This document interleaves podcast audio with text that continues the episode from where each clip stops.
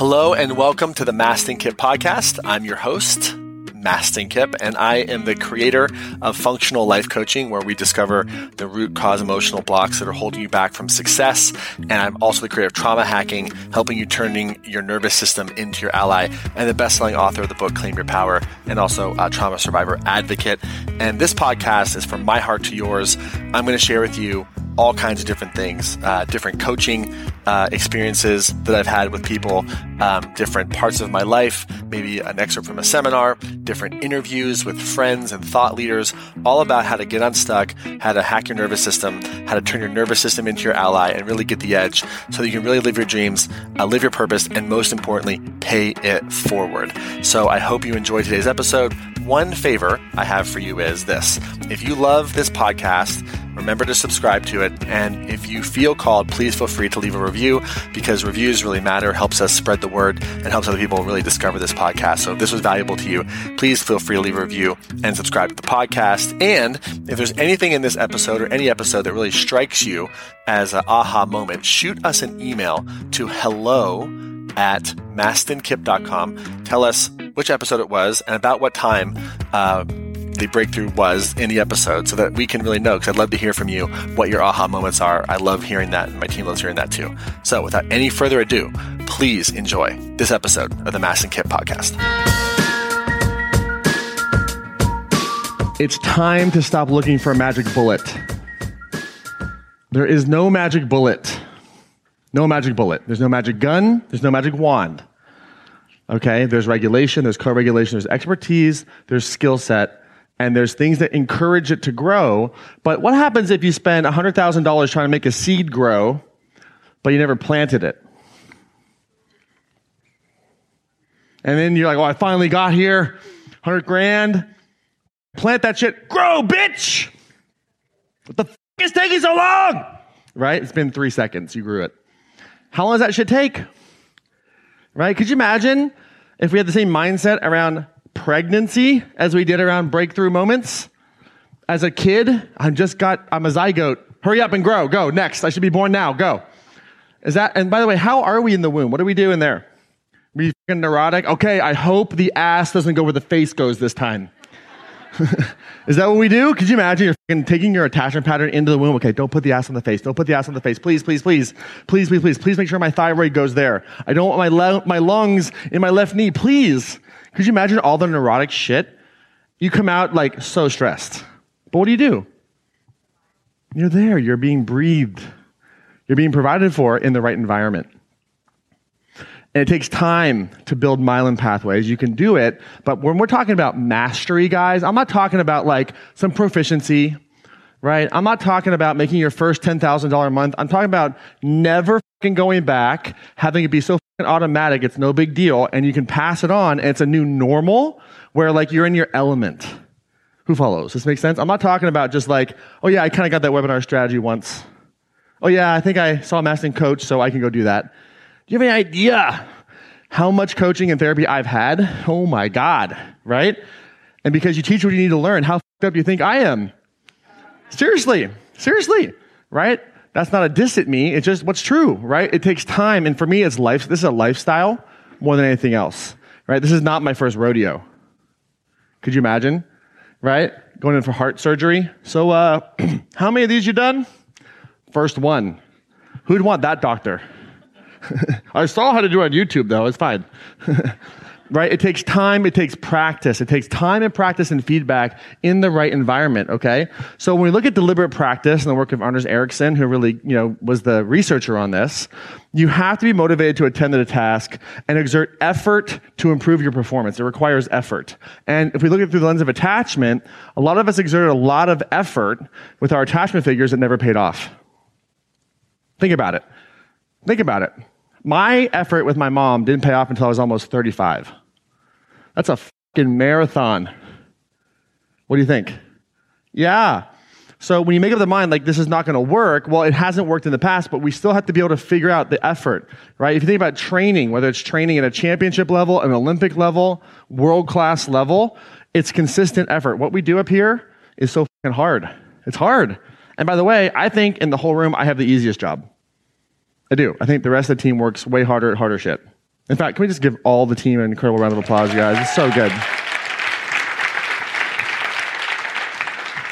But we have to want to exert effort. And the design of the task should take into account your pre existing knowledge. So, like, if I'm going to go from, for example, being a plumber into a rocket scientist, unless I have pre existing information around that, it's going to take time to build the pathways. So, we want to extend the knowledge that you have. Now, what I loved about neuroscience and like learning polyvagal theory and stuff like that, I adopted it that fast because I'd already seen the phenomena so many times in my coaching practice for over a decade that I was like, oh, that's what that's called. That's called dorsal.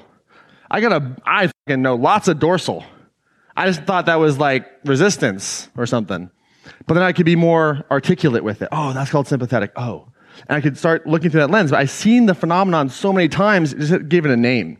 But I've seen the phenomenon forever. Who follows? Does this make sense? Right? So you have to take into mind your, uh, what you're already good at, but consider that just because you weren't praised for what you already were good at, doesn't mean that you can't get paid for it. Doesn't mean that you can't grow it. And doesn't mean that if, especially if you're kind of all over the place, like you're like a polymath, like you love lots of different stuff, right? In a weird way, when you start to move towards your purpose, all that shit tends to come together. And you don't really know why. But you're like, oh shit. I'm like, why the f- was I shown the entertainment business? I remember I left the entertainment business, I'm like, why did I see this? I got to see what it was like to do things at a global scale. That's amazing, right? Why was I shown all the health crisis stuff? Well, I didn't realize, but the whole environment, healthcare is a lot of people. All these things start to come together. There isn't a person that I've met yet who has the understanding of marketing and business and trauma and physiology and neurobiology that I do. I hope I create more of them. But what tends to happen is the business and marketing people go, dude, that's deep, bro. Like, I know. And they kind of joke about trauma sometimes. Like, haha, I'm asking it's your trauma, you know? And I'm, I'm glad that it's becoming memeified in some of my business circles. It's really good. But the professionals, like the licensed counselors and neuroscientists and stuff, usually they're very introverted and kind of like the one to one thing. And I can bring those two worlds together right? That's a new phenomena, but it's interesting. All my history brought that forward. So I want you to think about your history. And in a weird way, all of your experiences, all your traumas, all your relationships, whatever it is, all of your gifts, all the things that you used to do, maybe used to be a singer. Like, I, how do I use that? Well, who knows? Did you know that the vocal cords and vocal tone can be really powerful in healing, healing trauma? It's a diaphragmatic process. It's a vagal regulation. So you have to start to understand your past history can be brought into whatever you're working on now. In fact, it was probably required for you to go through that. But you also have to receive immediate information and feedback. That's what Anderson found. And that's not just what he found. Csikszentmihalyi with flow found that too. Right? You got to be able to go, hey, what's the feedback on it? Did I get that right? Should I adjust it? What do you think? right? It's really important to be able to have that, to have the deliberate practice in context to what you know with feedback. And this shit needs to be repeated over and over and over and over and over and over and over and over again. How many times do you think I've coached people through their trauma? I stopped counting, but I know it's well over 10,000 hours, right? That's why I can sit here and see somebody who's having a psychotic break, a dorsal shutdown, whatever, and just stay regulated, right? You never seen that before. What are you going to do? What the f- was that? Am I dangerous? Am I a threat? What's happening here? oh, what's wrong with that person? Oh my God. Right? Or just, hi. I've had to train the nervous system to be able to do that. I've had to go through all the neuroscience so many times to be like understanding it, asking the experts all the crazy questions. And the important thing to realize is it's practice. I'm not more special, more smart than anybody. I just have a certain type of practice and a certain type of thing that hasn't been well practiced with everybody else yet, but I guarantee you this. If you had the same amount of practice and the same stuff I did in the same environments, you would be just like me or better. I guarantee it. And by the way, same thing for me. If I had your history with your practice and your environment, I'd be just like you. So I have to understand that myelin, which has helped build those pathways of, of uh, habits that become automatic, doesn't care about anything other than how much repetition it has which is why you try something one, two, three, four, five, six times and quit. That's not enough. You got to try it over and over and over and over and over again. And it's the mindset I want you to have is the mindset of that of a child learning to walk. Okay? If you're a parent and your child takes its first step, what do you say? That's what you say? You unencouraging. Is that what you say? Come on, out loud, make the sound of what it would sound like. Yeah, like, oh my God, right? Now, takes the first step, falls on its face. What do you do? You go, oh, we don't got a walker this time. Shit. I think they're screwed for the rest of their life. Uh, Johnny's not going to be a walker. Shit. Is that what you say? What do you say? Try again. Now, who here is pretty automatic and they're walking? One person, it looks like. I pretty much I would imagine the entire room, unless you have an injury. Is it true? Why? It's automatic, right? When things become automatic, it's like you don't even think about it, right? But there was a time where you had to really use all your brain power and all your body, like take these steps. It was really difficult. Has there anything, ever been anything that you've done that used to require a lot of information, a lot of thinking that's now automatic besides walking? What else? Driving, exactly. What else? Talking, what? Riding a bike, what else? Piano, breathing, very good. What else? Lip reading? Lifting, yes. Yeah, the proper form when you're lifting weights, especially if you get super heavy, like you can f- your shit up with the wrong deadlift, right? What'd you say? Facebook. Was, oh, oh, you mean like promoting yourself on Facebook? Yeah, yeah, exactly. Everything is, and by the way, you ever hear people talk about how, like, God, the older I get, time speeds up? You want to know why that happens? Either because you're in a flow state completely enmeshed in what you love, which is rare. Usually it's because you're doing the same shit every day, all the time, and you're never doing new stuff. The reason why time goes slower when we're a child is because everything's new all the time. And so time tends to slow down and feel like it's going slower when there's new stuff because you're like in this thing of like learning. And as a child, we're developing sensory motor skills. What's sensory motor skills? What is that? What's sensory? Taking stuff in, how I take that in. What's motor? How to move. Am I using any motor skills right now? Like what? What else? That's right. What about right now? Right? What about if I fall over? That go out of balance. Those are all sensory motor skills, right? When you stop learning, you stop growing, time just kind of speeds up, whatever, right? When you challenge yourself to learn a new skill, that's when time kind of slows down a little bit, but you got to have that myelin pathway built over time. If you read the talent code, Daniel Coyle, he talks about this. People who are the world class at something practice it over and over and over and over and over again. That's why I love the idea of pattern exhaustion. Who's ever, who, what, who's never heard the term before? Pattern exhaustion? So pattern exhaustion is a phenomenon where you do something over and over and over again until it doesn't have any agency or control over you, right? So we see someone go, what about me? First time, how hard is it? Was it really hard? Yes or no? Yeah, what if she stood there for three days? What about me? What about me? What about me? What about me? What about me? What would happen besides tired arm? There'd probably be like no charge to it. Who follows? right? When I wanted to learn how to speak, I just kept speaking until I had so many pattern interrupts and the pattern got exhausted that it was like, whatever. So we have to do it over and over and over and over and over and over and over again. Chop wood and carry water before and after enlightenment, before and after you healed your trauma. That's what it is. It's all about fundamentals. If I'm Steph Curry, which I'm not, obviously, but if I was, and I want to be really good at basketball, what do I practice?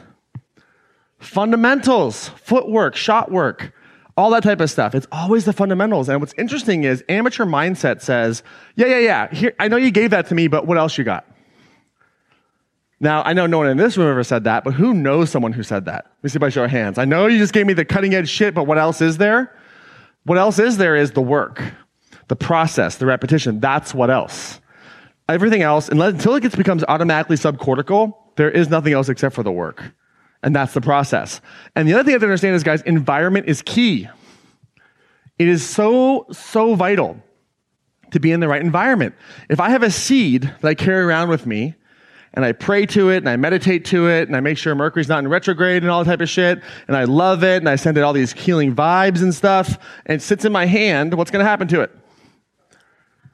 Nothing. What's going to happen if I plant it in gravel? Maybe. What about the right soil for that seed in the right environment? That's right. What if I rip it out right before it starts to put down foundations? That's right. And so the opportunity to realize is that it's about the right seed in the right soil in the right environment, and that's not willpowerable. Willpower is a finite resource. So if you ever studied uh, any type of science, you've already heard that argument of nature versus nurture, right? Which one is it, nature or nurture? It's both, but which one is ultimately more powerful? Environment, nature right? Now, certain genes in our bodies do require actual input from the environment to know what to do. That's true, right? But when we look at nature versus nurture, there's internal environment and external environment. And so I want you to understand the quality of your trauma healing plus your microbiome health is the internal environment that when regulated changes everything. We'll talk about the gut in a second, okay? The quality then of your external environment directly impacts you. And all of that filters up to the quality of your mindset. Because think about this. Who's ever been hungover? Me see by show of hands. Anybody hungover right now? Okay. When you're hungover, let's pretend you like went out crazy drinking, ate all the inflammatory foods you're allergic to times 10, and you went to bed at like, you know, midnight, and then I come annoyingly 3 a.m. All right, time to go for a run. What's your mindset going to be? You, right? Why? Is it because you don't want to be in shape? What is it? You're dysregulated. Who follows? This makes sense?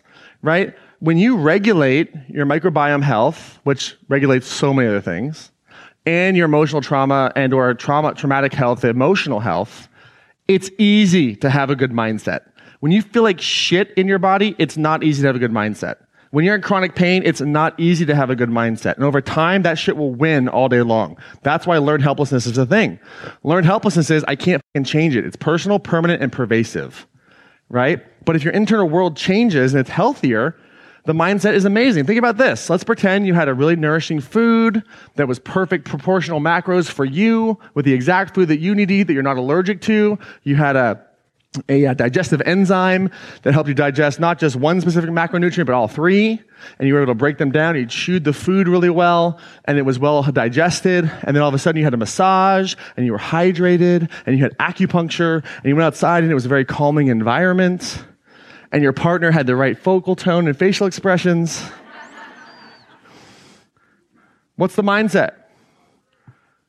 Yeah, unless you're hypervigilant, what's going to happen?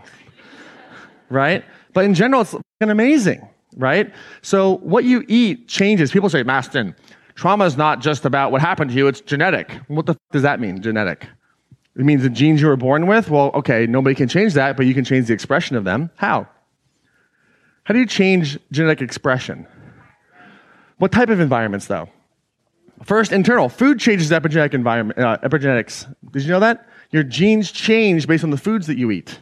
And by the way, your microbiome is consistently changing. It's a biomarker just like anything else. It's never the same. It's always changing. In fact, your microbiome, not only is it unique only to you, because it's always changing, it's more unique than a fingerprint. Because fingerprints don't really change. That's why we use them to identify people. But your microbiome does. So we have to start to understand it's the quality of your microbiome health, your gut health, because almost all the neurotransmitters are there. All the digestion is there. People say you are what you eat. Is that true? No. You are what you absorb. You can eat shit and shit it out. Is it true? Right? Just ask anyone who can't digest corn.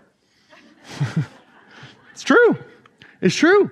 Right? You are what you absorb. And the other thing is, is where does the majority of your immune system live? It lines the gut, right? And what we're starting to realize is the gut is affect that sends data here. And it's the gut brain axis that's so vital and so important. If your gut brain axis is fucked up, so many other things are going to be fucked up. Sometimes you think you have a chronic illness that's like one little thing, but it could actually be just dysbiosis. What's dysbiosis? It's when your gut's off. It's like dysregulation of the gut, right? And when your gut's dysregulated, so many other things can become dysregulated, okay? So you have to have good microbiome health. You have to have emotional fitness. Which comes first? I debated this with Dr. Jeffrey Bland, who's the father of functional medicine. We decided both come first. We couldn't figure out which one. Okay? But they both come first. You have to have both. Then you have to be in the right environment with the right people. Environment is what are you taking in on a day to day basis? And not just is there toxic mold in your environment, but do you have supportive people? For me, my environment has to be structured because prefrontal cortex activity for me on a day to day basis is rather, rather difficult. So I have to like lay out my shoes in the morning untied with like all the workout stuff right there so I can just easily find it and go, okay, right, I'm supposed to go work out now because I wake up in a little bit of a fog every day. This is how my brain's wired, right? So you have to be in the right environment, the right people in the environment, the right co regulation of those people in the environment. So you're not just around people who are like all day, right? And then all of that emerges the right mindset. And the mindset can be guided, but if you have really significant dysbiosis and you have done your trauma work, your PFC gets hijacked all the time. And really, mindset is prefrontal cortex activity. Who follows? Does this make sense? Am I, you guys with me? Okay.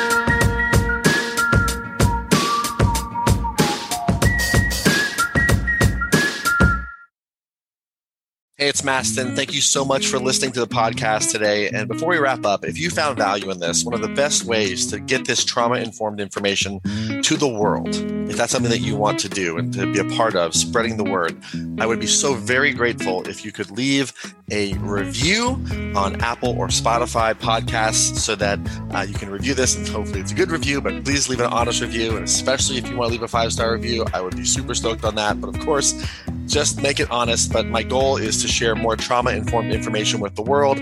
And I need your help to spread this information and reviews matter. So if you feel called to do that, would very much appreciate it. If you got value from this episode and from this podcast, would very much appreciate it.